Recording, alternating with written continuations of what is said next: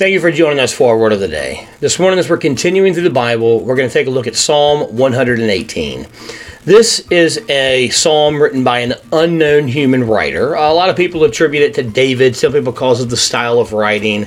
But like with the other Bible chapters or other books of the Bible we've seen this year, where we don't really know who the author is, the human writer is unimportant because the entire Bible, from Genesis all the way to Revelation, was written or authored by God. He used human instruments to pen the words for us to have and for us to read, but these are the words of God.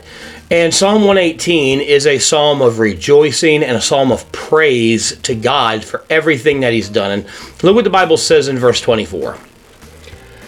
This is the day that the Lord has made. We will rejoice and be glad in it. That is a wonderful prayer, a wonderful psalm to begin your day with. When you wake up in the morning, just remember and realize that whatever you you face that day, whatever you go through that day, whatever challenges you come across, whatever blessings you receive, that day is made by God for you. And no matter what we face, no matter what we go through, no matter if we're on the hill, the mountaintop, or in the valley, we can rejoice that God has given us that day for His glory and for our good. We rejoice that every day we live is a gift and a blessing from God, and we can rejoice no matter what we're facing. Thanks so much for joining us for our word of the day.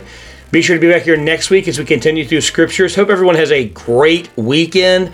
Be sure to be faithful to your house of the Lord, wherever you're watching, wherever you're listening from. Be sure to be in your house of worship, in your church, with your church family, worshiping with them, praying with them, singing the songs of God with them, listening to the word that God has for you from your pastor. Be a blessing to your pastor by being present and being a part of the service. Have a great weekend and have a blessed day.